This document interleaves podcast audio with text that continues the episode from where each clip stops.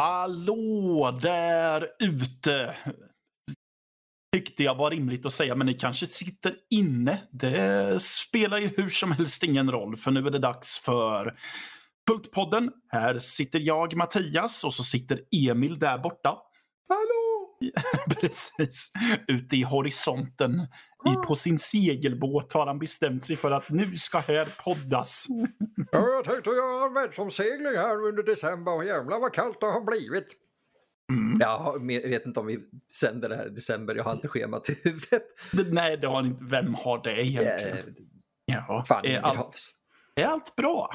Jag tycker nog det. Man är Ja. lite seg, det är kallt och jävligt. Men jag har ju dig här. Så Ja. jag, jag, det värmer hjärtat. Så trevligt. Jajamän, hur är det med dig? Jo, men det är ganska bra. Det är, det är ju ett trevligt schema idag om man säger så. Oj, oj, oj. Och du har Ja. den mest lämpliga t-shirten ser jag på vår kära Discord som ni kan gå in på. Där Ja. ja. Jag har en t-shirt med göteborgska Vampire. Ja, det är fan, vet du vad? Jag tar stolthet i så fall då. Ja, du gör ju det. Eh, Jag brukar ju säga att vi ska prata om filmer som tiden annars har glömt bort. Men eh, det kan vi inte riktigt säga nu. Kanske den Eh. sistnämnda. Men inte, det är inte så farligt ändå. Nej, utan det är ganska ordentliga klassiker skulle jag säga. Oh, ja. Ja. ehm, ja. Två filmer delar dessutom samma titel. Vi ska prata om Nosferatu. Oh. Mm. Eh, och då ska vi ju prata såklart om uh, Murnaus, eller hur man nu ska uttala Murnau. Ja, han är ju tysk jävel så jag antar liksom Ja. Murnau eller någon. Ja. Ja, precis. Eh, vi ska prata om hans film från 1922. Vi ska prata om eh, en annan tysk herre, Werner Herzog, som eh, gjorde en eh, liten remake kan man nog kalla det för. Ja, den har väl en, en liten egen titel. Den har väl någon så här liten extra grej på sin titel va? Eh, ja, eh, Phantom der Nacht. Ja, men det är Eller. Nattens vampyr. Jawohl. Eller rätt och slätt Nosferatu the Vampire. Ja, det var lite, det var, det var en besvikelse precis som den engelska dubbningen. Bazinga! Ja, ja, precis. Och eh, vi ska avsluta med E. Elias Meriges ehm, Shadow of the Vampire. Ja, Det finns ju inte en jävla regissör i det här avsnittet som har ett vettigt och enkelt namn att säga. Eh, nej, nej, nej. Gud nej. Eh, verkligen inte. Ehm, men vi börjar väl från början då. Eh, med... eh, Äh, eh, vet du, jag, jag, har, jag har det här. Jag har det. Mm. Okej. Året var 1922. En tysk film skulle släppas och förändra världsbilden för vampyrfilm. Mm. Där, varsågod, varsågod. Nu, nu har jag lagt grunden där. Precis, och det var ju Nosferatu då. Uh, Eine Symphony des Grauens. Uh. A Symphony of Horror eh, kall- sä- säger de ju också att den heter. Eh, den är baserad på Bram Stokers Dracula-berättelse. Ifrån, ja, S, jo, ifrån början så ville um, Murnau och eh, det nystartade bolaget som jag har tappat vad de heter. Eh, De heter så mycket som Prana Film. Precis. Väldigt Ja, kort. Ja, de, jag för mig att de tänkte när de startade att de ville göra filmer som hade lite mer ockulta teman. Ja, helt rätt. Och, och då tyckte de att det var rimligt att börja då med Dracula. Men tyvärr så fick de inte rättigheterna för att eh, eh, antingen fick de inte rättigheterna eller så sket de i att be om rättigheterna till filmen. det, det var änkan till Stoker som vägrade sälja dem. Så då Ja, gjorde de lite förändringar och det hjälpte föga. ja precis. Eh, Florence Stoker tror jag att hon hette. Eh, Ja, hon hette... Ge mig en sekund. Florence Balcombe. Så hette hon ja. Florence hade jag rätt i i alla fall. Florence hade du helt rätt i. Ja, precis. Hon var inte så sugen, tydligen, på det här. Så då bestämde sig, då tänkte Murnau och eh, manusförfattaren Hank nej inte Hank, Henrik Galén att eh, men vi ändrar hur Dracula ser ut och vad han heter. Vi försätter handlingen någon annanstans och byter namn på andra karaktärer också. Yeah. Så borde det väl funka. Uh, glömde dock bort att de har ju hela den här uh, att de har hela, hade hela plotten kvar. Ja, förutom så. typ så två, tre nyckelpunkter. Men det, man mm. märker, det är Dracula. Ja, precis. För ja, det, ja, för det, det, handlar ju om att det är en herre som här heter Hutter. Inte Harker, utan Hutter. Men som skickas till... Eh, ja, de har ett kul namn. Till greve Orlocks hemvist. Mm. Och jag har Eh, jag har tappat lite vad mm, just det namnet heter, för de säger inte Transylvanien. Ja, de skickar ju till Transylvanien för mig, men... Mm, men om, mycket för, hänger på vilken översättning man har sett också. Ja, för översättningen jag såg inför det här kallade för typ The Land of the Ghosts and Thieves eller något sånt. Men jag tror det är det man kallade Transylvanien på den här tiden faktiskt. Ja, det, ja. Ja, alltså det, det, vi kan ju faktiskt kartlägga det eller lägga ut det redan från början. Just på grund av att filmen har haft så många utgivningar och olika översättningar så kommer vi ha lite discrepancies och lite, alltså vissa saker kommer vara fel vi säger och Matte ja. har sett en version och jag har förmodligen sett en annan. Så förbered dig på sånt. Ja, precis. Men han blir skickad dit av en som heter Nock eller Knock han är tysk så han heter säkert Krock. ja, precis. Som är, han är ju Renfield i sammanhanget. Uh, det vill säga han har redan varit och hälsat på greven och kommit tillbaka och har blivit Hutters uh, arbetsgivare på något konstigt sätt. Ja, det följer ju typ Dracula men det är så här Vänta här nu, vad, vad är det som pågår liksom? Ja, för jag ju för mig om att visst i, i, i boken är det inte Renfield som åker för att Dracula vill köpa ett hus. Uh, jag håller ju på att läsa igenom novellen fortfarande. Uh, uh, och, och, och, och, Renfield, jag har för mig han, han åker dit men det är innan boken tar plats. Och sen så åker mm. han hem och han, då Harker. Hark, ja, exakt, Harkers eh, chef då, eh, den här mäklaren skickar Harker ner till Transylvanien för att få greve Dracula att eh, skriva på kontrakten. Så är okay. då är det jag som hade rört ihop det lite. Kan man mm. klandra dig? Nej, nej, egentligen inte. Men uh, Hutter skickas till uh, greve Orlok för att uh, greve Orlok vill köpa ett nytt hus. Och ehm, eh, eftersom att Knock är lite, ser lite mystiskt galen ut så föreslår ju han att, de ska, att han ska erbjuda huset som är mitt emot hans. Mm. Där han bor med sin fru Ellen. Som är den här filmens stand-in för Mina. Precis. Och låt oss också då kartlägga att i filmerna, Dracula-filmerna och boken så brukar de ofta kasta runt namnen. Så ofta mm. är Mina Lucy och Lucy är Mina. Jag har mm. inte den blekaste aning i helvetet om varför de har gjort det. För det har gjort alla människor förvirrade och nu kollar vi på en inofficiell adaption av det som har ändrat namnen igen. Eh, ja, till något helt annat. Ja, alltså det, det är för jävla rörigt. Det här tänkte jag inte på när vi började faktiskt. Men Nej. Det är okej. Okay. Vi fortsätter. Ja. Eh, ja, precis. Och eh, ja, sen, alltså, har ni sett Dracula så vet ni vad som händer sen. Ja. Han träffar greven och greven är mystisk. Eh, just då innan det så säger byborna att nej, främling, du ska inte åka dit. Ja, de är väldigt eh, varnande för honom där faktiskt.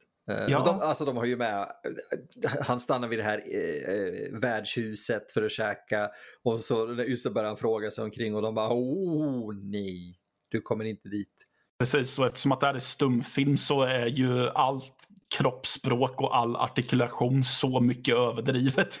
Den är så fantastiskt teatralisk. Ja, verkligen. Uh, och filmen är ju då mest känd för hur Max Schreck Mm. ser ut i den här. Ja, det är fullständigt förståeligt. Det, det, det är Ja. ett fantastiskt sminkjobb för 1922. Ja, men det är ju det. För att... Jag, jag förstår ju, för vi kommer ju komma till det framförallt i eh, sista filmen, att jag förstår ju att folks fantasi skenar iväg. Eftersom att eh, när man sen googlar på bilder på hur Max Schreck ser ut så han, de är ju inte, han och Orlok är ju inte lika varandra alls. Nej, nej. nej. Så det, det är ju något som typ inte ser mänskligt ut. Nej, och jag tror det var därför den här myten som vi kan krascha på en gång, Ja. eh, att, att eh, som Shadow of the Vampire bygger hela sin premiss på, eh, Mm. att Max Schreck då bara egentligen var ett, ett fejknamn på en riktig vampyr. Eh, det stämmer ju självklart inte därför att Max Schreck var väldigt känd skådis i Tyskland. Så han gjorde mycket roller både innan och efter. Precis. Eh, ja, och ja. Eh, Orlok är mystisk. eh, kommer fram att han tycker om blod. Och, eh, men han, de ordnar med papperna så att han sen helt sonika med båt tar sig till, ja här är det Tyskland antar jag. Eh, ja, i, i, i, i Weisborg. Ja, Som är en blandning Precis. av, vad var det? Det är typ Hamburg och Bismarck? Nej, Bismarck heter den. Eh, ja, Uh, jag kommer komma på det, men, men, men Ja. det inte just nu. Ja, precis. Med sig har han ju ehm, en massa råttor till fastlandet. Vilket är en väldigt jävligt intressant förändring mot Dracula. Ja, precis. Eh, för här är han beskriven som typ rott, uh, råttornas kung eller något sånt. Ja, typ så. Ja, precis. Och eh, de här råttorna tar ju med sig pesten Exakt. som sen eh, dödar väldigt många ortsbor. Och så eh, har vi ju de andra karaktärerna som mest bara försöker komma på vad 17 det är som händer. För Hutter är ju väldigt märklig när han kommer tillbaka till sitt hemland också. Oh shit. Mm. Ja, men han, han lider i princip av, ja, det är väl kanske hårt att ta i, i men, men alltså han lider i princip av PTSD Ja. nästan. Eh, fullt förståeligt. Eh, Mm. men men han, han kvicknar till ändå eh, tillräckligt fort tycker jag. Ja, precis. Eh, det är ju en väldigt stämningsfull film det här. Skojar du? Det är typ den mest stämningsfyllda filmen någonsin. Det är kanske Ja. en överdrift men Jag vet att första gången jag såg den här så var jag ändå relativt vuxen och var en, vart ändå så här. Hur kan det här vara creepy när det är så gammalt?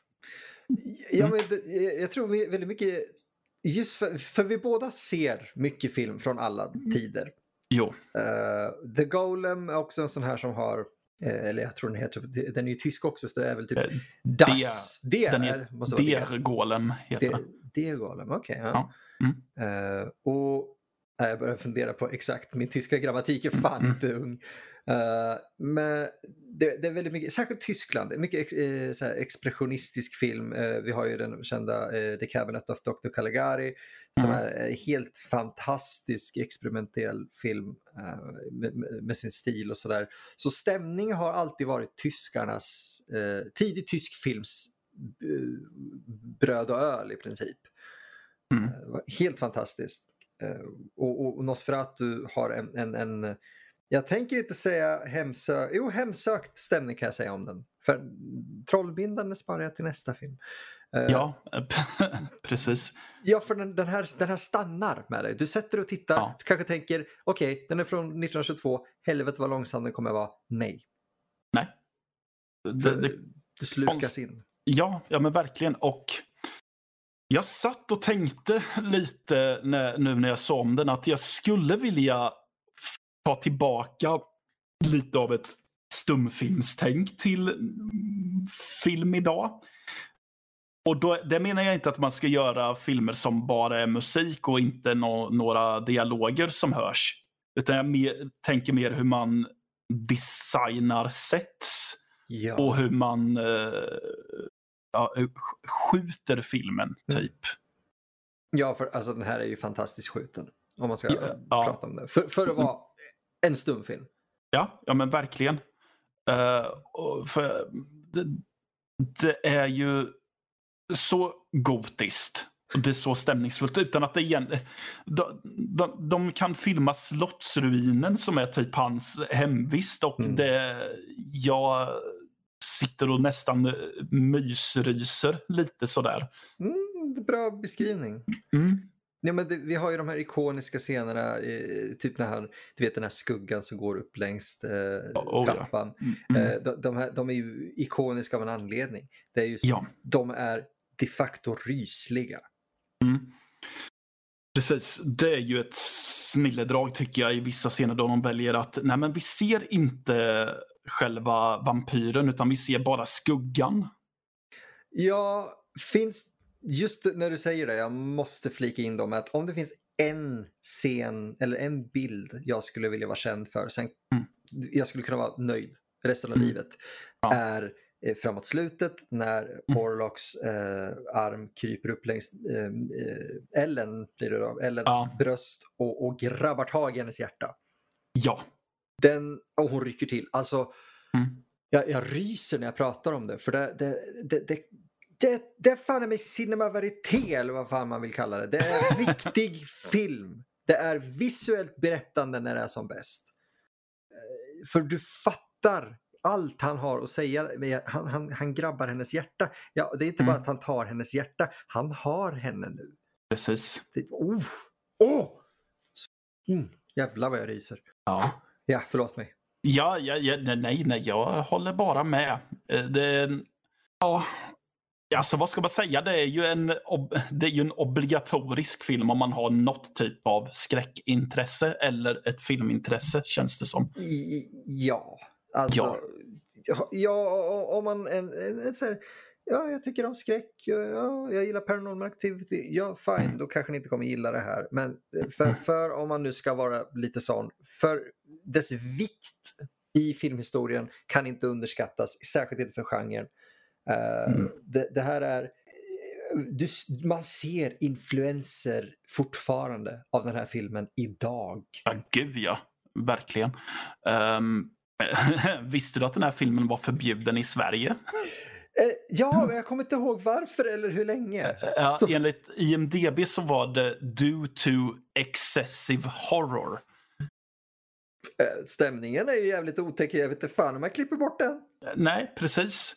Och den, det var först 1972 som förbjudet hävdes. What? Ja! Helvete vad många människor som stod och dog i väntan på den här filmen utan att veta om att de behövde den i sina liv. Jag, jag har för mig om att den här stoltserade med att den var typ den första filmen som censurerades. Eller eh, om det till och med är den enda som verkligen vart totalförbjuden i Sverige. Eh, Citera mig inte på det. Jag kan ha hur fel som helst. Jo, men det, samtidigt mm, förmodligen, det här, alltså, vi, vi har ju mer källor på det här än vad vi har på många italienska filmer. Ni som hörde förra mm, avsnittet förstår vad vi menar med det. Mm. Eh, det här har vi faktiskt mycket som faktiskt finns bevarat i, i just eh, dokument från typ ja, men, statliga institut och skit om den här filmen fortfarande för att den var en sån jävla film helt enkelt att Sverige Mm. bannade den och det finns ju garanterat i något arkiv någonstans om varför. Ja, ehm, det finns en annan version av den här filmen som släpptes på 90-talet. Okej. Ja, där man har bytt ut filmens musik Ja. till eh, låtar med typo negativ. Nej.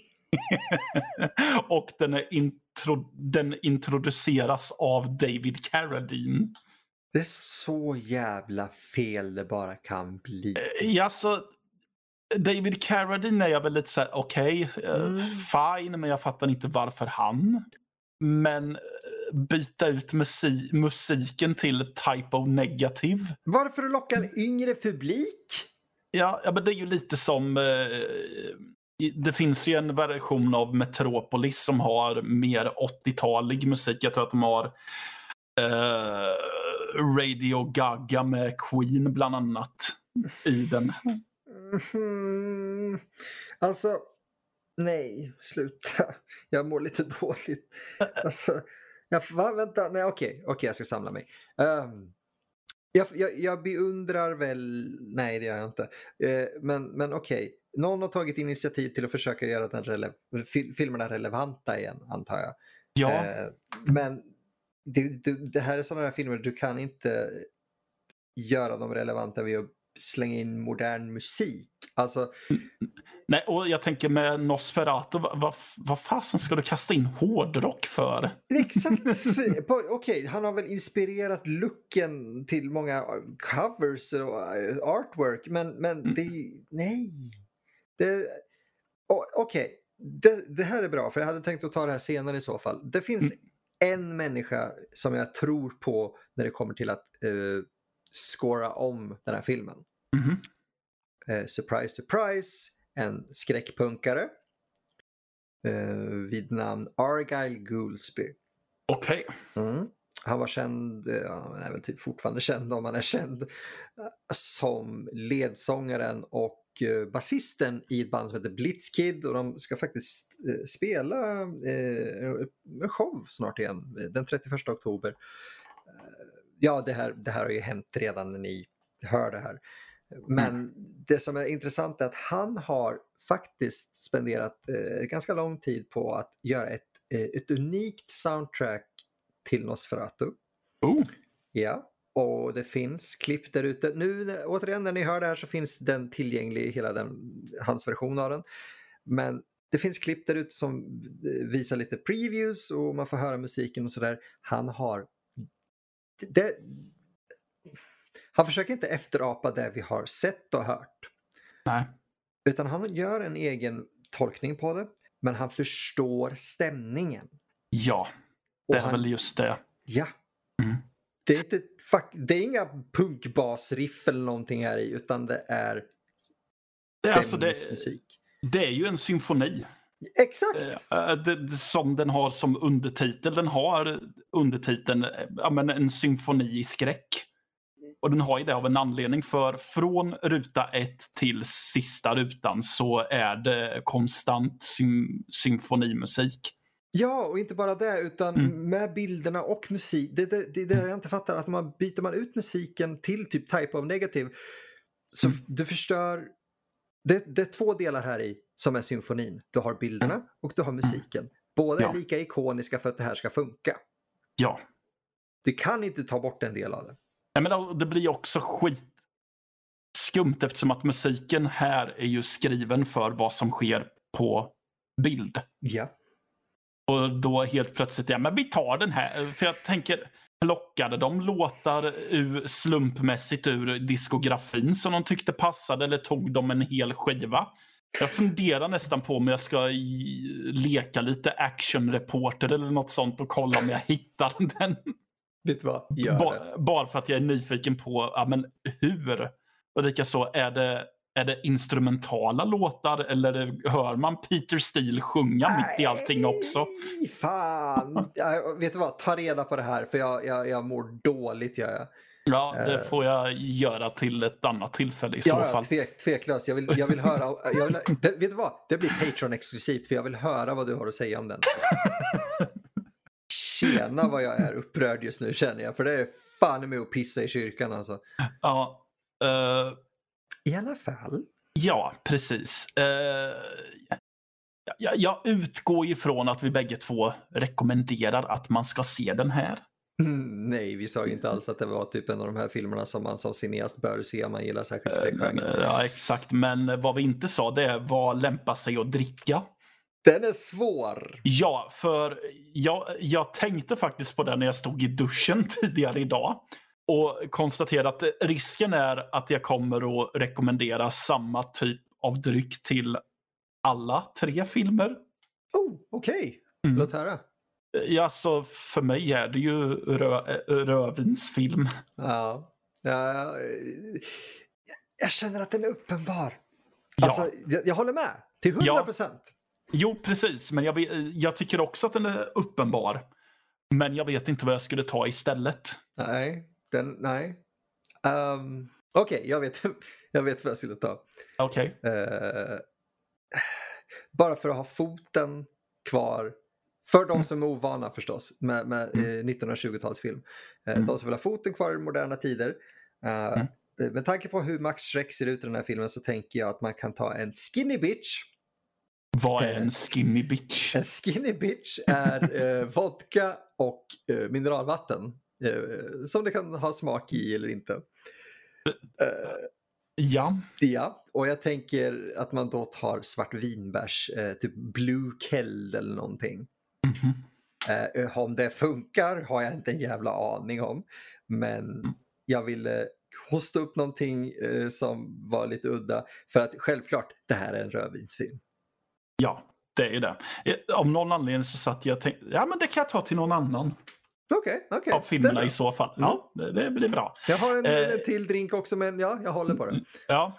Eh, ja, vad säger du Emil? Vi hoppar väl ja, lite mer än 50 år framåt tänker jag. Låt mig, jag vill bara säga en sak till som folk kanske missar om Nosferatu, alltså originalet. Ja. För att jag vill definitivt att vi ska hoppa till den för att Mm. det är tveklöst min favorit. Mm.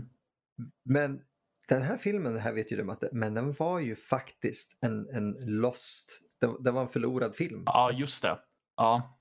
Eh, för att eh, på grund av hur stämda de blev av eh, Florence Ja. så var de tvungna att sätta sitt företag i, i vad heter det? De blev bankrutta helt enkelt. Ja. Och i konkurs. Ja. Och ja, problem eh, uppstår ju självklart. Och de blir dömda att förstöra varenda kopia som finns av filmen. Jag- skulle just säga det att eh, Florence hade väl inte fått rättigheterna till filmen direkt. Men däremot så hade hon typ rätt att kräva att eh, alla kopior av Nosferatu skulle förintas. Ja, det är lite samma. Det här är lite modernare, men inte Ja. modernt. Eh, Mm. det, för ett antal år sedan kom det ett spel som du kanske känner eh, igen namnet på som heter Too Human. Jag tror det är Ja. Silicon Knights som utvecklar det. Mm. Eh, Silicon Knights hade inte licensierat Unreal-motorn de använde ordentligt. Jag vet inte Mm. hur exakt det gick till. Men Epic, om jag minns rätt, eh, Mm. krävde då, efter att Silicon Knights hade förlorat eh, eh, rättegången, Mm. att varenda kopia som fanns av uh, Too Human tillgängligt i butik skulle förstöras.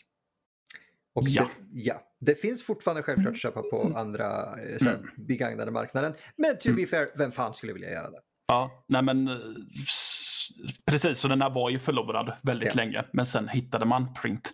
Det finns ju, den är ju populärt nog. Den är ju populärt sedd som en av eh, filmerna som av- är med i public domain. Mm. Mm. Men det finns en intressant video på Youtube. eh, Med en, en norsk kanal. De gör inte sina videos på norska, de gör det på engelska. De heter Pagefire. Där det är en av snubbarna där som går igenom hur komplicerad Nosferatus förhållande till copyright och public domain är. Eftersom att eh, Murnau och hans bolag äger ju inte, ägde ju inte filmen. Eftersom att de var stämda och då inte hade rättigheterna till den. Eh, Florence hade inte rättigheterna till filmen även om hon kunde kräva att det skulle förstöras. Så eh, om man, tydligen är det så här att om man ska vara korrekt så är tydligen Nosferatu något som heter orphan work eller något sånt. Mm. Det. Det vill säga att det går inte att påvisa vem det är som faktiskt har äganderätten. Så den är i något slags limbo över vad som ska hända med den. Ifall någon kan påvisa, jag äger filmen. Vilket inte kommer att hända. Nej. Så.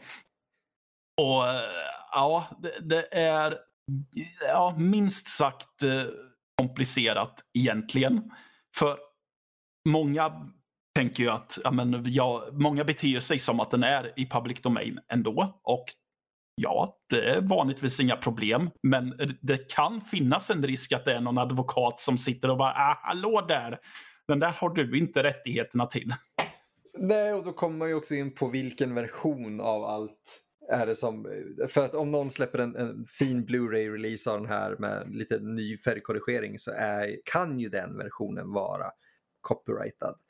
Så Ja, det, det är ju den där jävla härvan vi har pratat om innan. Och särskilt Ja. då om den här är en orphan eh, work, eller vad man ska säga. Det, det är sällan man pratar om det begreppet. Vad kul att du tog upp det ja precis. Och det, det, för det finns flera stycken. Jag har inte riktigt researchat vad det finns mer för exempel. För det är inte bara filmer utan det finns tydligen medicinrelaterade grejer. Som inte är till allmänheten känt just för att de har, det kan inte härledas till en specifik eh, forskare, I guess. Sjukt intressant. Ja. Det visste jag inte. Nej, eh, jag visste inte det heller förrän jag såg den här. Så ni kan kolla, kolla upp videon. Jag känner att jag behöver göra en liten förvarning dock att eh, det är mycket att den här herren lägger in väldigt mycket av sina egna politiska värderingar i det. Så, Och det Vilket- mm. Ja vad skulle du säga? Nej, men det representerar ju inte nördliv eller... Nej. Alltså, vi, det, vi, vi kan väl gå med på liksom, Black Lives Matter och mänskliga rättigheter är ju någonting som vi öppet kan säga vi tycker är en bra grej. Ja. Eh, men vi är inte heller politiskt eh, affiliated med någonting. Så bara en Disclaimer. Precis. Så när ni upptäcker referenser till eh, dit han ställer sig på skalan så behöver ni inte komma och härja på oss. Nej. Där, där har vi den disclaimer så att den där infomailen inte blir fylld som vi kommer komma med i slutet. ja. eh, yes. Men då beger vi oss till 70-talet istället. Och nu ska vi prata om en viss eh, eh, Werner Herzog och eh, Klaus Kinski. Ah. eh, i eh, Nosferatu, Phantom der Nacht. Ja, det är vackert. Ja, så, det- det, är så ja. graciöst språk. Det, eller hur? Det är ju det. Här har vi ju som sagt Werner Herzog recenser... I do like my movies. uh, ja, det hade varit något. Eh. Regisserar och så har vi ju Klaus Kinski i rollen som Count Dracula. Mhm. Det här Nu blir det förvirrande igen. Ja, precis. Eh, För det är ju en remake på Nosferatu. Och de har, eh, och Klaus Kinski ser ju ut som Max Schreck gör i Nosferatu. Men de har tagit till, nu är de väldigt tydliga med att ehm, nu är det Transylvanien Parker åter till, åker Mm. till. Och så. Och, men, och han åker till Dracula. Det vill säga de har tagit tillbaka karaktärernas riktiga namn. Nu har vi Dracula, Lucy Harker, Ja, Jonathan, det, ja. ja, Jonathan Harker, Renfield och eh, Dr. Van Helsing. Ja, det är ju namnen i alla fall. De har ju kastat om frunamnen där som sagt. Men Ja. vi har namnen. Ja, ja precis. Ja, Namnen är tillbaka, men eh, i övrigt så är det ju... eh, handlingsmässigt så är det ju mer, i, mer eller mindre identiskt med eh, eh, Murnaus film. Herzog utnyttjar ju det faktum att nu kan faktiskt eh, karaktärerna prata så att det hörs Jo. också. Eh, och, men passar ju också på att på sitt egna lilla vis lägga en eh, stämning som är, som du var inne på förut, trollbindande som Ja. usan. Alltså, jag hade aldrig sett den här innan. Och det har varit... eh, Det har jag inte. Och det har varit en sån här film som jag tänkte att jag borde se den. För att jag är nyfiken. Och ögonen är ju klistrade på tvn från sekund ett i stort Mm. sett. Och jag släpper inte blicken för fem för en sekund i stort sett. Det, det, är, svår, alltså det är svårt att, att göra det. det för, för att man hamnar verkligen i, i, i ett drömstadie när man ser den. För att det här är en film som eh, det här är ju 1979, om jag, jo 79. Ja, precis. Och det är relativt sent egentligen för en sån här film. Men den Mm. vågar låta bilder ta tid. ja. Eh, vi har en, en, en, en stock footage faktiskt av en flygande eh, fladdermus som öppnar filmen har jag för mig.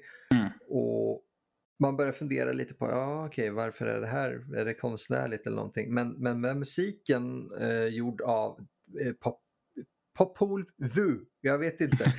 Eh, jag har lyssnat på dem väldigt mycket och jag tycker om dem jättemycket. Men de har gjort mycket musik till Herzogs filmer. Fantastiskt. Eh, Med den musiken de sätter där och med den bilden på den här flygande fladdermusen som de var tvungna att köpa in för att helvete var svårt tydligen var att filma en fladdermus. eh, Så sätts en stämning som, som alltså, den tar dig. Ja. Och sen, sen, ja, som du sa, det släpper inte förrän slutet. Nej, verkligen inte. Och just det att han låter saker och ting ta sin tid. Det är ju dels när, han, när vi får se miljöbilder. Oh, som är- där. Ja, som, det är så sanslöst vackra miljöer till att börja med. Jag eh, fattar inte. Nej. Och, men sen låter han ju även när skådespelarna spelar mot varandra. Han låter ju de scenerna få ta sin tid också. Som när Harker och Dracula möts. Och vid middagsscenen där han och, eh, också eh, just våga bara låta skådespelarna vila i karaktärerna och verkligen försöka spela, spela ut varandra Ja. tänkte jag säga. Ja, men det, ja. Ja. Okej, om man spelar mot Klaus Kinski har man inte en jävla chans. Men Bruno. Gans gör ett tappert försök. Ja, det gör han. Eh, Det gör han definitivt, även om Oh. som du säger, det, det är Klaus Kinski. I, i, regi av Herzog. Så. Ja, och han spelar dessutom Dracula. Eh, Alltså, Ja. jag vet inte någon karaktär som kan... Alltså, jag, det finns ingenting som kan utspela det. Nej. Jag tror inte det. Jag säger inte att det är det absolut bästa som finns, men, men, men, men, men det är det absolut bästa som finns. Ja, eh, den enda, den enda karaktären slash skådespelaren jag inte gillade i den här filmen Mm. är den som spelar eh, Renfield. Nej, det håller jag med. Äh, Jag ja. vet inte vad Herzog valde att göra med den karaktären riktigt. Det känns som att han inte riktigt... För allting känns så genomtänkt förutom Renfield. Men är Renfield egentligen en genomtänkt karaktär? Eh, Hans... in, inte i eh, Nosferatu. Nej, och jag tycker egentligen inte i Dracula heller. Alltså, Nej, okej. det är inte i novellen. För att, jag älskar honom i novellen. Jag älskar Mm. honom när Tom Waits spelar honom och när Dwight Fry spelar honom i, i Dracula från 31. Ja, ja. ja, oh, ja. Eller hur? Det är typ en av de bästa rollerna, alltså eh, en Mm. av mina högpunkter i, i den filmen. Men Mm. karaktären, det här är en liten eh, hot take. Renfield är en exposition-karaktär. Mm. Hans, eh, vad, allt han säger kan dedikeras och görs mycket väl så till andra karaktärer och i princip plockas bort eller göras till en halvfet dåre. Ja, jo, men eh, för, framförallt i den här filmen så känner jag att, han, eh, att de faktiskt hade kunnat plocka bort honom. Mm. Det, det, där Eh, jag, jag fattar inte varför han är kvar. Nej, för eh, jag vet inte om man gör så mycket mer i originalet heller. Jag för mig att de flashar ut när han rymmer och lite så i originalfilmen mer. Han biter en ko i den här. Jag vet inte ja, om han gör det i originalet. Eh, Ja, det gör han förvisso i och för sig, men han, han har inte så mycket funktion förutom just att han skickar, precis som i originalet så skickar han Harker till Transylvanien. Mm. Mm. Eh, Det är egentligen allt han gör och de hade ju kunnat döpa den karaktären till något helt annat och skippa att han är underordnad Dracula. Ja, för alltså, det, är- det är sådana små ändringar och sådär. Och jag vet, alltså Renfield här i, i den här versionen är ju hans eh, ja, employer och sådär och allt i, i originalet. Men, men jag, jag, jag, jag kommer inte ihåg, jag tror inte att han är det i, i eh, novellen. Jag är väldigt skeptisk nu. För jag har ju sett väldigt många Dracula filmatiseringar och alla ändrar fan i mig allt. Ja, Eh. jag, jag har inte sett så överdrivet många olika. Inte värt. Nej, jag tror att jag tänkte att jag inte behövde se så mycket mer Dracula efter att jag hade sett eh, den med, eh, vad heter han nu igen? Oldman? Eh, ja, Gerard. Butler. Ge- va, vänta, vänta, vänta, vänta, vad sa du? Vad, vad är det här? Vad är det, vad är det du sitter och påstår? Ja, ja, men jag har för mig att det finns en, eh, vam- en Dracula-film med Gerard Butler. Vänta, är det Van Helsing? Eller är jag helt... Nej. Nej, det är Dracula 2000. Ah, fuck my life! Nej, man behöver inte se en till. dra- Vet du vad? Man kan stanna innan dess. Jag, jag är inte ens särskilt förtjust i Coppolas film, men den är, den är bra, den är stämningsfylld. Jag tänker inte gå upp till fucking Dracula 2. Ja. Ja, Dracula 2001. Jag gillar Cop- Coppolas. Den är bra, men... Mm. Mm. Eh, nej, okej. Alltså, det, det, är så här, alltså det, det, är bara, det är ju en, en väldigt subjektiv åsikt. Men Ja, det, det är det sannerligen, min herre. Keanu Reeves kan inte prata brittiska. Nej, och, Gary Oldmans frisyr ser ut som någonting min mormor hade. och Winona Ryder anstränger sig att skådespela. Vilket är väldigt lustigt för, för det ska inte en skådespelerska behöva göra och hon är vanligtvis rätt bra. Ja, Men inte här. Nej, exakt! Så vad fan på! Okej, Coppola gjorde sina bästa filmer på 70-talet. Sen, sen så kunde han bara, vet du vad, fuck you, jag gjorde Apocalypse Now och Gudfadern. Jag behövde göra ett skit till i mitt liv. Så jag beundrar att han ändå gjorde en Dracula-version som är väldigt trogen boken. Ja. Med det Precis. sagt, Mm. de har gjort en förändring här i Mm. Mot Nosferatu eh, och tagit tillbaka lite grejer från eh, Dracula. Som är intressant, därför att Dracula har ju hela den här, du vet, du, du, du blir eh, biten av en vampyr och du blir en vampyr. Mm. Det är inte med i Nosferatu från 1922, utan där har vi pesten som kommer med råttorna. Och blir du biten Mm. av Nosferatu så dör du. Ja. I den här så har de tagit tillbaka hela vampyrismen-grejen, vilket Mm. leder till ett slut som jag, jag vet inte. Jag Ah. vet inte om vi ska spoila det.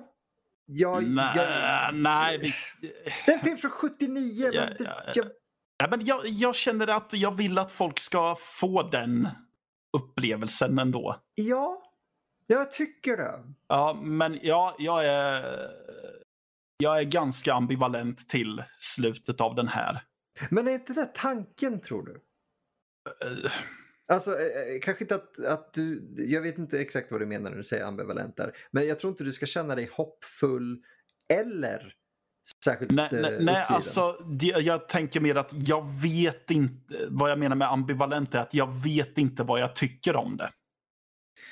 För att jag vet inte om jag är säker på om jag förstår Oh. tanken med slutet. Okej, nej, nej. Nej, men det är, nej, precis. Jag är inte helt hundra med det heller. Mm.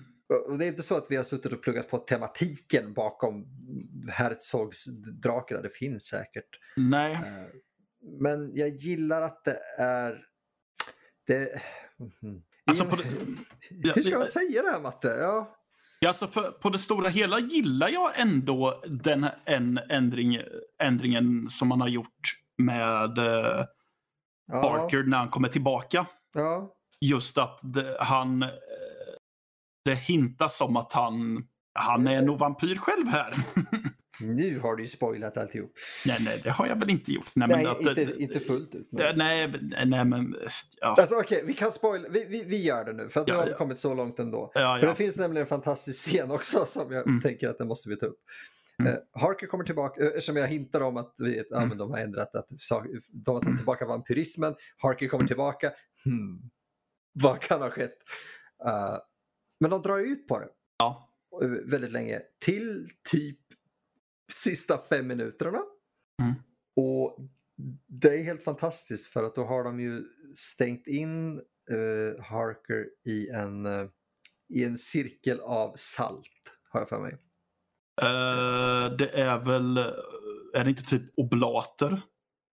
Nej, Är det oblater? Jag har för mig det Ah, salt. Eller kanske det. Skitsamma. Det kan vara oblater. Okej, skitsamma. Det är något religiöst skit som, Ja. som de har lagt på, på golvet runt honom och han är instängd i ett hörn. Men det är fortfarande Harker, han är herren i huset. Eh, och eh, han har ju en, en eh, städerska och Mm. upp, uppe på övervåningen så har, vi haft den här fantastiska scenen som också är en ändring från Dracula egentligen. Eh, Mm. Dracula blir svag av eh, solljus medan Mm. eh, Nosferatu fucking nästan, ja, inte brinner upp men, men eh, här är Ja. vi en av de mest fantastiska dödsscenerna någonsin. Ja, precis. I 22-versionen då blir han ju, då blir han ju ett rökmoln.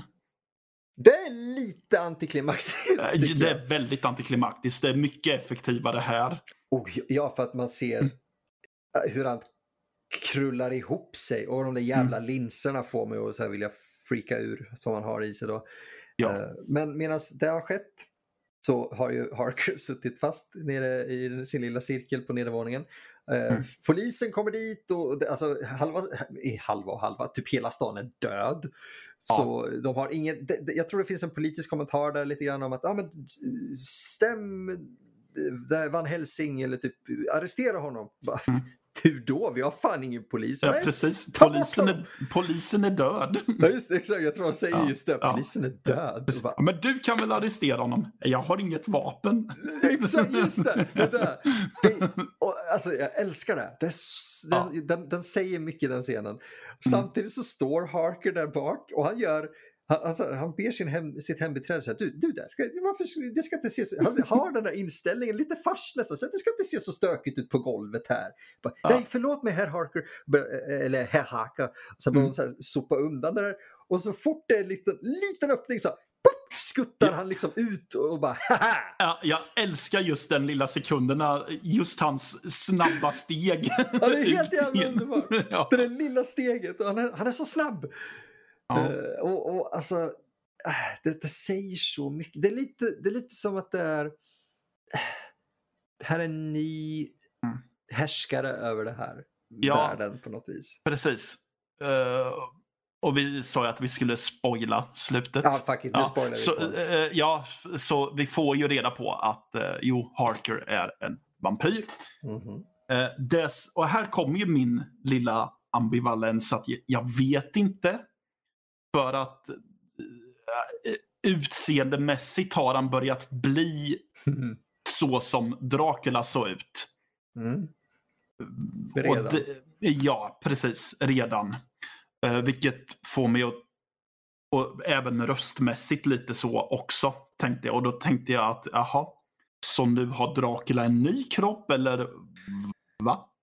Det, oh, intressant tolkning. Mm. Eh, Det är ju det att eh, det är ju det jag inte riktigt vet vad jag ska göra med. Är det att han bara är en vampyr nu? Eller ska man tolka det som att Dracula lever vidare via eh, Jonathan Harker nu? det där är så jävla intressant. Särskilt när man tänker på vad, vad Shadow of the Vampire har att säga Ja. om, om, om det här ämnet. Ja. Mm. Eh, oj, vad intressant. Mm. Det har jag inte tänkt på. Jag har tolkat det som att det är Harker som blir en vampyr. Mm. För, och jag, jag gillar, eh, anledningen till att jag gillar just den här biten med Harker så mycket är för att jag satt och tänkte under, typ när jag började titta på den här.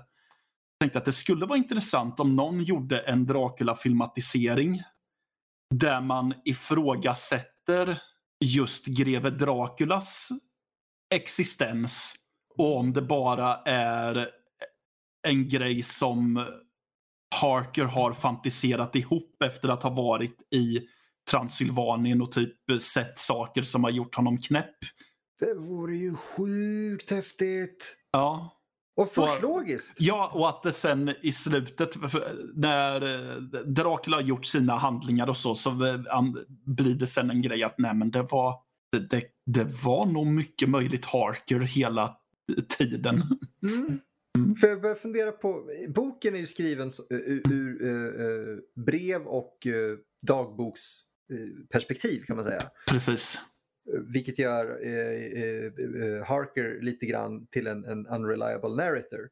Ja. Som är en av mina mest fantastiska alltså, grejer inom fiktion. Att du kan inte riktigt lita på, på den som berättar historien. Mm. Eh, och det, det där har jag alltid tänkt på innan. Du, du har precis twistat till en bok eh, och, och historia jag redan älskade på ett sätt som jag aldrig har tänkt på. Nej. Fan, coolt. och jag vet inte var den tanken kom ifrån, men jag vet inte om jag tyckte mig... Jag vet faktiskt inte. Det, den, den kom plötsligt, när jag, Mm. just när jag började titta på den här filmen med. Ja, men det, det, det tar ju sig friheter. För jag tror, här har de ju, det är lite mer straightforward än, än så. Ja. Eh, eh, eh, Men, men för jag tror inte att här har inte Harker försökt lura dem. För vi ser ju att, att Dracula är en vampyr. Mm. Men boken och berättelsen i sig och andra filmatiseringar borde definitivt tänka på det där. På Ja, alltså, det vore så coolt! Alltså, ja, men framförallt om man ska göra en ny filmatisering och just för att göra det lite mer angeläget att Ja. göra en ny version av det. Så att man inte bara gör... För, för det, det är väl det som är lite... Det är väl det som jag kände var lite det tråkiga i det hela med att välja just de här filmerna. Eftersom att jag ändå har eh, Universals Dracula ganska färskt i huvudet sen vi gjorde en, ett kalenderavsnitt mm. på den. Eh, så är det ju att det blir lite tråkigt eftersom att det känns som att jag ser samma grundhandling hela tiden. Och, Nej, eh, vänta, det här är ju Nosferatu. Ja, och det blir lite så här, okej, och Harker skär sig i fingret om 3, 2, 1, där gjorde han det, ja. Bara det att i, i, i, i den här versionen så blir man fan med mycket mer rädd för Kinski än för, för Dracula. Ja, jo, Alltså absolut. fan vad bra den backningen med kameran och allting. Oj, oj, oj. Ja. Om, om ni inte vill se filmen, kolla upp i alla fall typ Harker Cutting Finger Blood Sucking Nosferatu 1979 på Google eller Youtube eller något. Eh, Precis. Eh, de har ju också tagit tillbaka eh, repliken om att när Dracula lyssnar på vargarna som ylar. Om att det är Åh. nattens barn som gör vacker musik. Ja, och Mm. jag tycker den levereras ju här på ett sätt som jag föredrar. Även Mm. om jag älskar Bela Lugosi's Here, Children of the Night. Det är så här, det är Mm. ikoniskt Ja, av en anledning. Eh, ja. Nej men, ja. Den- Men den här ska ju bland annat se för att eh, Kinski gör ju verkligen Dracula till sin ja, här. Han har en sån närvaro som, som bara Kinski kunde ha. ja, lite så. Alltså, Mm. Kinski var en fruktansvärd hemsk jävla människa. Men Ja, en, ja. en av de absolut fan, mest fantastiska skådespelare vi någonsin har haft på den här jorden. Mm. Eh, Och han visar det i alla Herzog-produktioner. Produktioner, men i att axla en så ikonisk roll som Dracula och, Ja. och leverera den. Jag vet, bättre kan jag inte säga, för att jag vet Mm. inte vad folk tycker eller hur objektiv man ska vara. Eh, Mm. Men på ett sätt som ingen annan kommer kunna, eller innan hade gjort. Ja. Eh, Besattheten av att eh, du vet den här scenen när han smyger in, bara den fucking får det att risa i ryggen på mig. När Mm. han smyger in hos Lucy. Ja, ja jösses. Det, det är, man ser allting filmat i, Lucy sitter och eh, eh, borstar håret i en spegel och så ser man hur dörren öppnas i spegeln. Mm. Eh, jag mig- ser man skuggan Ja. komma in? Ja. För sen Mm. stängs dörren och man ser ingenting Mm. annat. Nej. Och sen helt plötsligt kommer han upp bredvid henne. Eh, Mm. och han börjar beskriva varför eh, han är så besatt av henne egentligen. Och hur han bara för en gångs skull i sitt, låt oss säga liv, Mm. vill känna kärlek.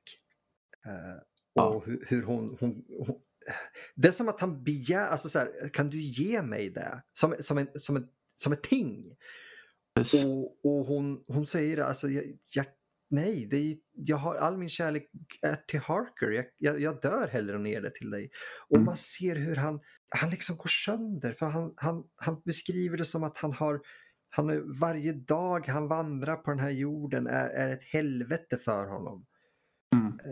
Alltså, och, au! Förlåt att jag ramblar på Nej, det är ingen fara. Jag är bara så, Eh. alltså, shit. Nej, men alltså, den tar ju upp just det här som jag tänkt på. För det, det, det vart ju så populärt med den sexiga vampyren.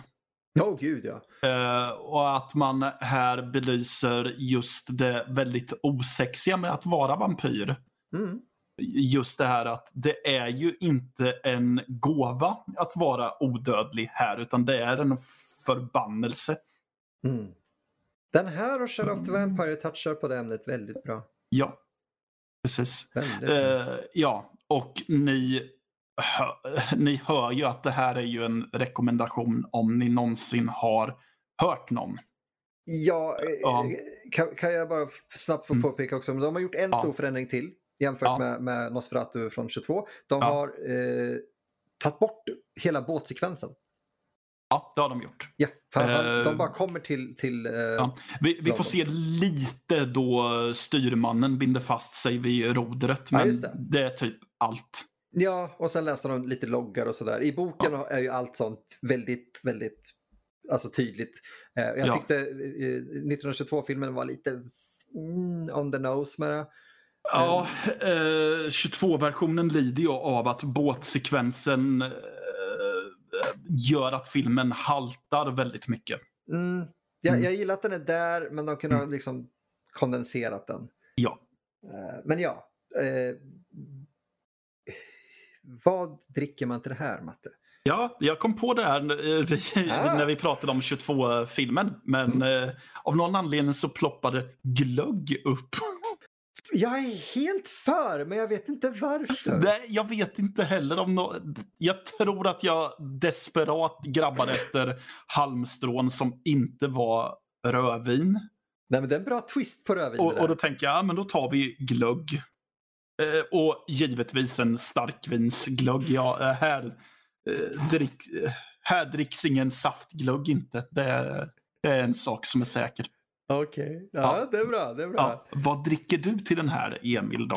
Vet du vad, jag får säga att jag är då helt inspirerad av dig Mm. eh, när du säger glögg. Mm. Och jag tänker vara eh, pretentiös nog att ta upp den tyska glöggen. I så fall för att det är en tysk film. Eh, pratar du Glühwein? Jag pratar Glühwein. Såklart det gör. Jag tror, alltså, det, fan, det är vore ju tjänstefel av mig som både filmälskare och alkoholist och inte välja den när du har presenterat glögg. Du är ju dessutom lite tysk också. Så. Genau, exakt. Och jag har ju druckit, jag kommer inte ihåg om det heter Gly eller Glühwein. Men, men, är det? Ah, fuck it. Tysk glögg, sök på det. ja, ja. Det är starkt som fan och gott. Yes. Eh, det, Ja. det är nog det är våra en lite varmare dryck Matte, det var, var trevligt. Ja, precis. Eh, ja, då drar vi vidare till, ja nu är det för exakt 20 år sedan. Hej! Ja, för år 2000 så kom Shadow of the Vampire. Mhm. Som sagt, vi har en E. Elias Merhige. Merhige. Jag vet inte hur han Nej. uttalar sitt namn så vi skiter i det. Vi har eh, Precis, vi var inne på det förut att den här filmen handlar ju om, om inspelningen av Nosferatu 2002, 1922. Mhm. Eh, men med den lilla twisten då att Max Schreck inte är en dödlig människa. Åh. Utan han är en, eh, han är en vampyr som, som eh, John Malkovich säger att han är en att han är en vampyr som spelar en skådespelare som spelar en vampyr. Exakt. Ja, eh, så i ensemblen så har vi John Malkovich som Fredrik Wilhelm Murnau.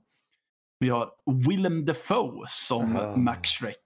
Och Mm. han är ju nästan helt oigenkännlig Åh, rent gud, ja. utseendemässigt.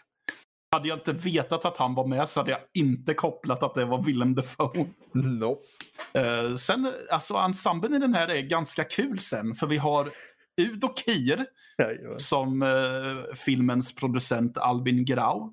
Vi har Carrie Elwes eh, som spelar Fritz Arno Wagner.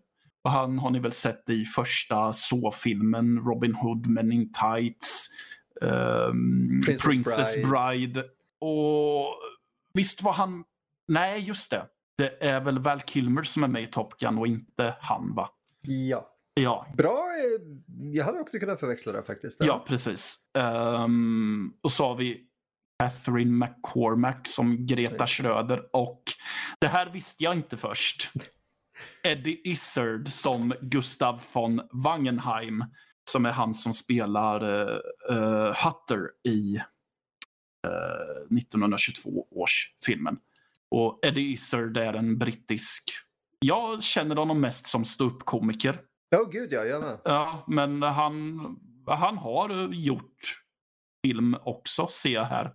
En del. Ja, jag har bara inte kopplat honom som filmskådespelare. Vilket gjorde det att det var extra kul att eh, se hans namn här. Ja. Ja, nej men som sagt. eh, Den börjar ju med att tala om att man inte får rättigheterna till eh, Dracula och att de bestämmer sig för att ändra lite. Och sen så eh, vi får se när de filmar och sen drar de till eh, Tjeckoslovakien för att, fortsätta, för att filma eh, slottet då, Vampyren. Eh, som eh, eh, Murnau är väldigt förtegen om vem det är som spelar till Udo Kiers stora förtret om att ja men hur lång är han? Ja, för att, Mm. för jag måste ju belysa det för jag tycker det är så jävla kul då. Eh, Albin Grau, spelad då Mm. av eh, Udo Kier, var ju Mm. som du sa filmens producent. Mm. Han var även eh, kas, alltså, kostymör och han designade även sets. Mm. Eh, så han hade ju helvete massa grejer att stå i. Så att Ja. som producent som också har de här rollerna, att inte få svar på vad din huvudskådis Ja. har för storlek är så här. Vad fan gör jag här? Ja, Eh. och, och jag, jag kände ju, jag hörde ju verkligen producentfrustrationen hos Udo Kier när de filmade när Hutter, Hutter går in genom slottsporten. Ja, Och när de har filmat scenen så går Udo Kier ut genom porten, tittar på John Malkovich och säger Vem har byggt allt det här? Varför fick inte jag reda på någonting? Han är så jävla härligt producentig. Ja, Han har också en så här asskön liten metareplik gällande just den rollen. mm. Och det är ju senare i filmen så säger han någonting i stil med I'm happy if this is the only movie I ever produce. Eh, Som att det, det här är jättejobbigt så han har tur om man får göra en, en film till. Mm. Eh, av eh, flertalet anledningar så eh, var det mycket riktigt också den enda filmen som Albin Grau eh, producerade. Ja, precis. Eh, det är också lite kul när man kollar på uh, producentlistan med. Ja, det är det. Eh, ja, för det, det är ett litet välkänt namn som döljer sig här. Men inte som producent. Det här är enda filmen han har producerat. Ja, och det är Nicolas Cage. Vad i helvete? Ja, det var vad jag tänkte. Det var också en sån grej jag hade glömt bort. Och så eh, händer förtexten och så, vad fan, Nicolas Cage? Ja. Men är inte det, Det- lite kul Matte? Därför att Mm. Nicolas Cage är ju eh, släkting, kusinbarn eller någonting till Francis Ford Coppola. Jo, Francis Ford Coppola regisserade Dracula. Så Nicolas Cage känner då att okej, jag måste ju också göra en, en vampyrfilm. Men jag kan ju inte göra Dracula. Så han gör då en film om the making of Nosferatu. Alltså, den Ja. där ormen äter ju sin svans liksom. Ja. Cirkeln är sluten. precis. Nej, men det, det, det är så mycket jag gillar i den här för att eh, de, de, har, de tar ju lite av de här karikatyrerna som man tänker sig i en filminspelning. Man har den väldigt excentriske regissören. Man har ju som sagt den stressade producenten som typ sliter sitt hår. Uh, och så har man en, ja, tyvärr får jag ju säga att det ingår i den här eh, karikatyren att man har en kvinnlig div, diva ja. som egentligen tycker att hon är lite för bra för att vara på plats här. Så Greta, jag vet inte om det stämde överens med verkligheten att Greta Schröder var mer av en varietéartist och fattade inte varför hon skulle ödsla tid på att spela i en film när hon kunde spela i teatern. Medan Murnau försöker belysa att ja, men det här är ju det, här, det är ju det nya och spännande det här. Men hon köper inte det för att hon får ju inte någon respons ifrån uh, publiken om hon spelar i film. Plus att hon tycker att det är fullt rimligt att ta med sig sina katter till, eller hundar är det till och med tror jag, yeah. till uh, Tjeckoslovakien. Samtidigt som hon pundar på typ heroin eller nej morfin, vad är det? Mor morfin är det. Morfin, så in... du jag har tagit morfin och jag har fan mig aldrig blivit sådär slö så ge mig vad hon får. know what I'm saying. ja.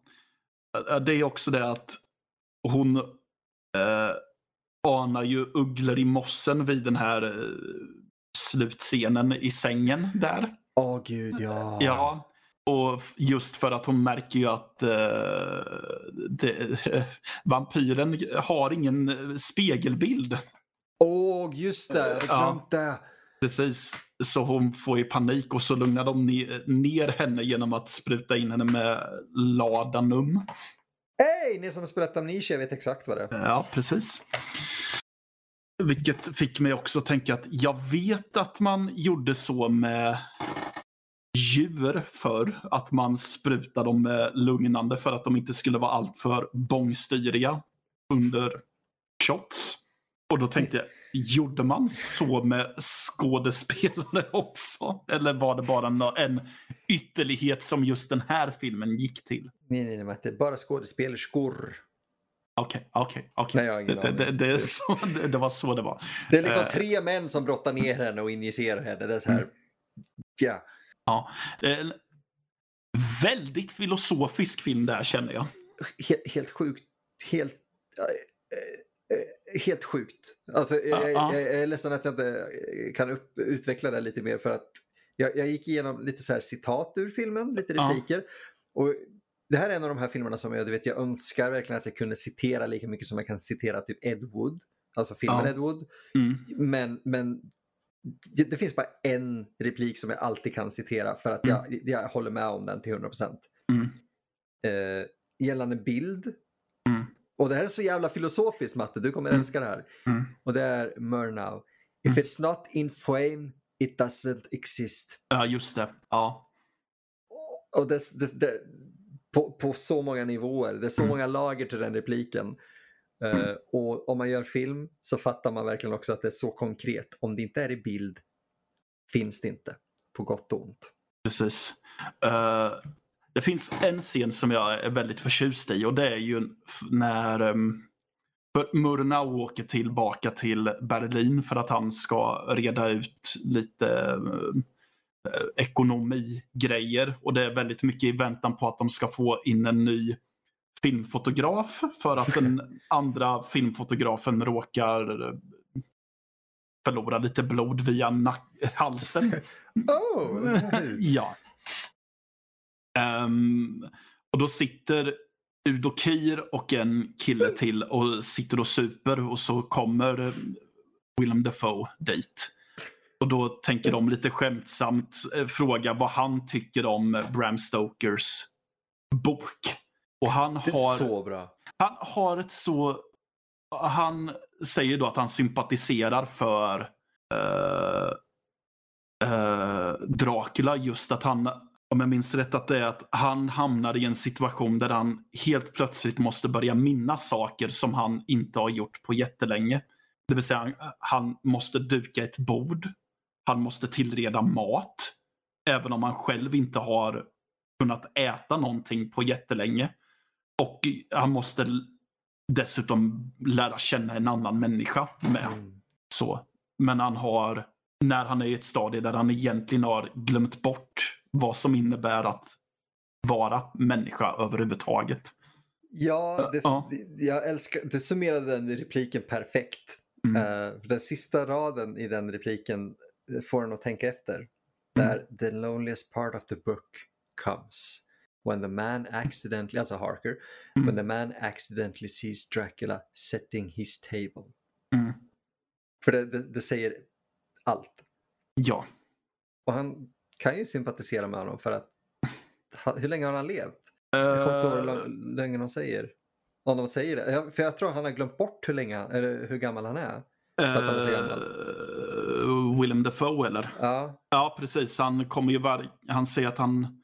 Ja, precis. Han säger att han varken kommer ihåg när han föddes eller när han vart en vampyr. mm. Men att han däremot kommer ihåg att det var en kvinna som gjorde honom till vampyr. just det. Mm. Åh, vilket gör det ännu mer, om man kopplar ihop det då till uh, Herzogs film. Just den dialogen med Lucy. Ja. Gör, det, det gör det så jävla mycket mer hjärtskärande. För att, Ja. eh, eh, I den här, som jag sa innan där, Mm. i den här filmen så blir det väldigt mycket en fråga om det du också sa. Mm. Vad är det som, liksom, hur, hur är man människa och vad, vad är det som gör en? Och, och han vill ju bara dö. Men han, han Mm. säger typ, hur ska du kunna skada, han säger det till Myrna när Myrna hotar honom någon gång där att hur ska du kunna skada mig när inte ens jag vet hur jag ska skada mig? Ja, ja, precis. Och det är också så här, eh, visst det väcker lite frågor här och där för han vet ju vad han klarar och inte lite grann. Mm. Men det är någonting väldigt djupt rotat i den repliken. Det är inte bara om fysisk smärta. Mm. Han vet att, att han, han, han, han har ett behov av, av mänsklig kontakt. Och han kan aldrig få det för att han är inte människa längre. Nej, precis. Mm. Och så måste, vi- du var inne på slutscenen förut. Eh, Ja. det, av de här filmerna vi har pratat om idag, eh, Mm. jag tror att den har den utan tvekan den mest spännande slutscenen.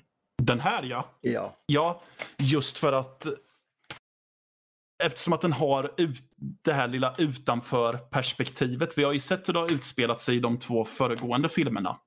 Precis. Medan här är det att aha, nu ska vi se vad som faktiskt ledde fram till det. Och det känns ju som att det kan ta vägen vart som helst Mm. i den. Eh, Så eh, det, ja. Vilket Det, gör repliken If it's not in frame it doesn't exist ännu mer relevant. eller För hur? det, det Mm. kanske var det här som pågick 1922. Ja, precis. Ja. Eh, Alltså, vi, vi kan ju egentligen, vi skulle kunna diskutera den här i timmar tror jag. Ja, Eh, Den har, alltså Willem Dafoe gör en av sina bä- bästa roller någonsin. Samma med John Malkovich, Ja. McCormick, alltså Carrie Elfsey gör en av mina favoritroller också någonsin. Ja, precis. Vi pratade ju om det att, man, att vi bägge två inte riktigt hade insett att han faktiskt är med i den här filmen. Och man tänkte, åh nej, det kommer skära sig något så gruvligt. Men han har... Han tar in helt rätt persona för den karaktären han ska spela. Ja, ja du liknade Så- honom lite grann till eh, hans roll i, i Robin Hood. Ja, men precis. Att han är lite så här eh, glimten i ögat, putslustig, lite Ja, sådär. Men ja. eh, ja, så här, äh, fan, det, det där löser vi. Du. Ja, alltså, Lite så. ja och han, typ första, alltså presentationen, han landar ju för det första med ett fucking, typ, han har ett eget plan han landar med. Ja, kommer ur där i sin så pilotoutfit med kamera och allt och typ well now! Och så preppa allting. Sätter upp kameran och, och de är så här, ah, hur ska vi få skådespelare? De är mängder av statister då som Mm. ska springa i panik. Ja, bara, hur, hur får vi dem att liksom reagera? ja. Vad, vad, säger, vad säger han? Säger han någonting? Ja, ja, jag tror att han säger ah, flytta kameran lite åt höger, jag ska bara göra en sak först. Just det. Det, är just, det är just den lilla repliken där och sen Ja. vad som efterföljer då han, då Matte? Ja, han tar upp sin pistol och skjuter rätt upp i luften. Och de, kamera, ja. ja, och de stackars lokalborna springer ju då i panik. Eh, det, det är ju också en... Det var också en replik jag gillade för den kändes så eh, regissörig. ja. Eh, i, eh, när de har kommit till Tjeckoslovakien så får eh, eh, Malkovich frågan att ja, men, vart är alla statisterna? Mm. Ja, de sitter där och så pekar han på några ortsbor som sitter vid bordet bredvid. Att, eh, men vad då är du säker på att de kan skådespela? De ska inte skådespela, de ska vara. Eller, det är så jävla regissör. Ja. Men man fattar vad han menar. Ja, det, för filmen är ju filosofisk och eh, har eh, ett ganska stort allvar över sig. Men det, en, det känns ändå som att de hade kul framförallt när de spelar in Nosferatu-scenerna. ja, just det. De återskapar Eh, vissa när, de, scener. när de återskapar scenerna så känns det som att, de, att skådespelarna tycker att det är väldigt kul att på ett sätt få låtsas gå tillbaka i tiden när man skådespelade på ett helt annat sätt. Ja. Ja. Alltså, just övergångarna från hur de står och typ grälar om om när Nosferatu, eller ja, Max Schreck vill ha Mm. smink. Ja. Och, och, och, I would like some makeup. Well you don't get any! Och och han ser så jävla bitter ut när han inte får ja. smink. Och sen typ, ja ah, men nu rullar vi kameran. Ja. Och han bara sitter och fnyser. Han gör, han gör en sak med fingrarna Ja. som jag la märke till att eh, Kinski gör. ja. Så jag vet inte om det Mm. var i originalet. Eh, eller om han har tagit det därifrån. Ja, det, det är nog möjligt. Ja, för det är just i den scenen jag la märke till. Ja, precis. Men jag gillar ju verkligen eh, det lilla råttfnyset han Ja. ger ifrån sig där. Alltså, det är också lite såhär The King of Rats. Liksom. Ja, ja. Precis. Han gör det någon gång också, för han och Murnau grälar ju ganska mycket. Mm. Mest för att fucking han äter upp folk. Eh, Ja. Och, och, och så kommer uh, Murnau, innan de behöver då ta in Carrie Elves som den här nya fotografen, och, Mm. och eh, så tuggar ju Shrek på på ja, den dåvarande fotografen och efteråt så kommer Murnau upp och så här Why him you monster? Why not the script girl? Och Mm. Shrek, eller ja, Nosferatu så här, han, han typ kurar ihop sig lite. Typ, oh, the script girl. I'll eat her later. ja, Och man bara fuck, han har, en, han har en plan här. ja. I do not go by boat. You, have gonna have to fly me in. Han är en Mm. sån jävla diva. ja, han är också en diva. Att, äh, jag seglar inte. Ja, det är en ö, så du kan inte ta dig dit på ett annat sa- sätt. Via luften. Exakt. Han, är så, han är så exalterad när han kommer på det. Vad jag är. Och han säger, you read the script you know. Ah, fuck. Det, alltså, och jag älskar ändå beskrivningen på IMDB för, för filmen. Fick mig att tänka efter lite på en grej här. Eh, och det är, The filming of Nosferatu is hampered by the fact that its star Max Schreck is taking the role of a vampire far more seriously than seems humanly possible. Eh, now, okej. Den eh, hi- synopsisen hintar ju självklart till att eh, han är en vampyr, humanly possible. Mm. Men det börjar få mig fundera. Så här, undrar om Max Schreck kanske är människa i den här filmen fast han har gått way beyond? Ja, men precis. Att han är den karaktärsskådespelaren som Eddie Izzard beskriver i början där. Exakt! Bara det att han har förlorat sig så gruvligt i Ja. karaktären så att han till och med har börjat lura regissören och tro att han är en vampyr på riktigt. Ja, som myten. Ja, Ja, Den, jag tycker den, den är intressant. Lite som din är Dracula fake eller inte typ. ja. Finns Dracula eller inte? Och jag tycker om den här tanken om att eh, han spelar han är en vampyr som spelar en skådespelare som spelar vampyr men Mm. han är en vampyr. Eller han är en skådis men han lurar alla att han är en vampyr. Och det är Mm. så här, vänta, va? Vad fan menar du? Och jag älskar den tanke, liksom, the mindfucket. Eh, Mm. Alltså, verkligen. ja. Och sen hur han, okej, ska vi ta någon mer favoritscen för jag kom på en som du gillar. Okej. Ja, eh, Mm. och det, det, du har redan tagit upp scenen som din Mm. typ favoritscen. Mm. Men det är ju för, de sitter ju precis när, när eh, Myrna åker iväg för att hitta Mm. en ny fotograf och fixa pengar och grejer. Mm. Så eh, sitter de ju där och dricker och han börjar beskriva vad han tyckte om boken. Mm. Eh, men det finns två saker till som händer där. Den ena Mm. är ju att det kommer en fladdermus eller någonting i luften Ja, ja, just det. Mm. som han s- fångar så jävla snabbt och Mm. typ biter skallen av Mm. och suger i sig blodet och de andra sitter där bredvid och bara damn. Ja. Eh, och sen typ dräper han deras snaps. Ja. För de sitter och delar på en flaska och han börjar bara hälla i sig. Mm. Och, och man, jag tänkte det liksom, undrar om de satt där, karaktärerna då, och tänkte han drack precis blod ur en precis levande fladdermus.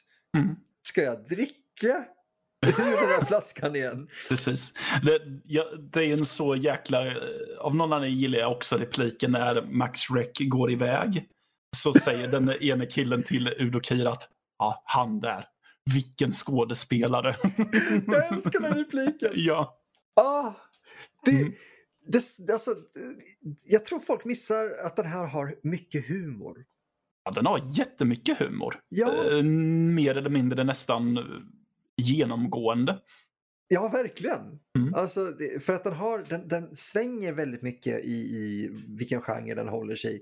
Men Ja. alla eh, delar av alla genrerna som den, Mm. den rör vid, eh, den snuddar på dem hela tiden. Mm. Bara lite olika mycket. Bara slutscenen där när alla som hjälpte till att filma fucking filmen är döda förutom Murnau. Mm. Och han står och fortfarande ger ut regi medan han snurrar på sin kamera och liksom spelar in.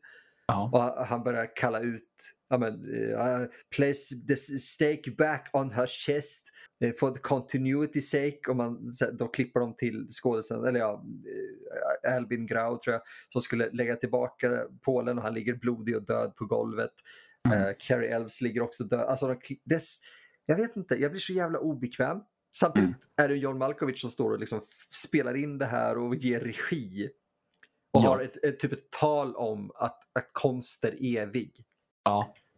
Precis. Ah, Ja, nej, som sagt, det går ju att prata i timtal om den här. För det är en eh, fantastisk film. Och tyvärr får jag väl säga att den... Ja, den, eh, det känns ändå inte riktigt som att den har fått den eh, respekten som jag tycker att den borde ha. Men Mm. frågan är om jag hade tyckt om den lika mycket. det är sant. Ja, Ja, ja, ja. nej, men så... Ja, det är ju en solklar rekommendation för oss båda. ja, Men, men då kommer vi till det här, vad dricker man till Jag tänker vara snabb här och jag tänker Mm. säga strårom. Strårom? Ja, för fan. Alltså, snaps uppenbarligen. Ja. Men, men strårom känns, du vet, vi går, vi, jag fortsätter den här du vet, varma drycken. Mm. Jäger-te. Ja. Eh, Jag vet ju att det går att dricka kaffe till den, men det är ju tråkigt. Så, ja, men det, whisky säger jag. Nice. Ja. Den är bra. Eh, yes, då är det dags att avrunda. Det börjar bli ont om tid här. Jajamän. Jajamän. Eh, vill ni oss någonting så kan ni göra av er till eh, Mattias eller Emil at eh, nordlivpodcast.se. Vill ni hellre skrika på oss via våra redaktörer så är det info at nordlivpodcast.se. Ni får hemskt gärna spana in våra sociala medier. Vi heter at nordliv.se på Twitter och Instagram. Vill ni stalka mig och Emil så är det att indieemil eller at rostigsked. Ni får också hemskt gärna studsa in på Patreon. Eh, där eh, ni för 5 dollar i alla fall får ta del av diverse extra material. Emil och jag har, bjuder på lite kultiga godisbitar där bland annat. Som ni kan mumsa i er eh, om ni kan tänka er att göra det. För då tycker vi att ni är eh, gulliga gullisar som ska bara förtjänar kärlek. Wow, Så det var ärligt. ja, jag tycker det. Ja, det är sant. Ja, och med det sagt så vi hörs om två veckor igen och då kan vi nog lova er att det, det blir nog något helt annat. Garanterat. Ja. Hej då. Hej då.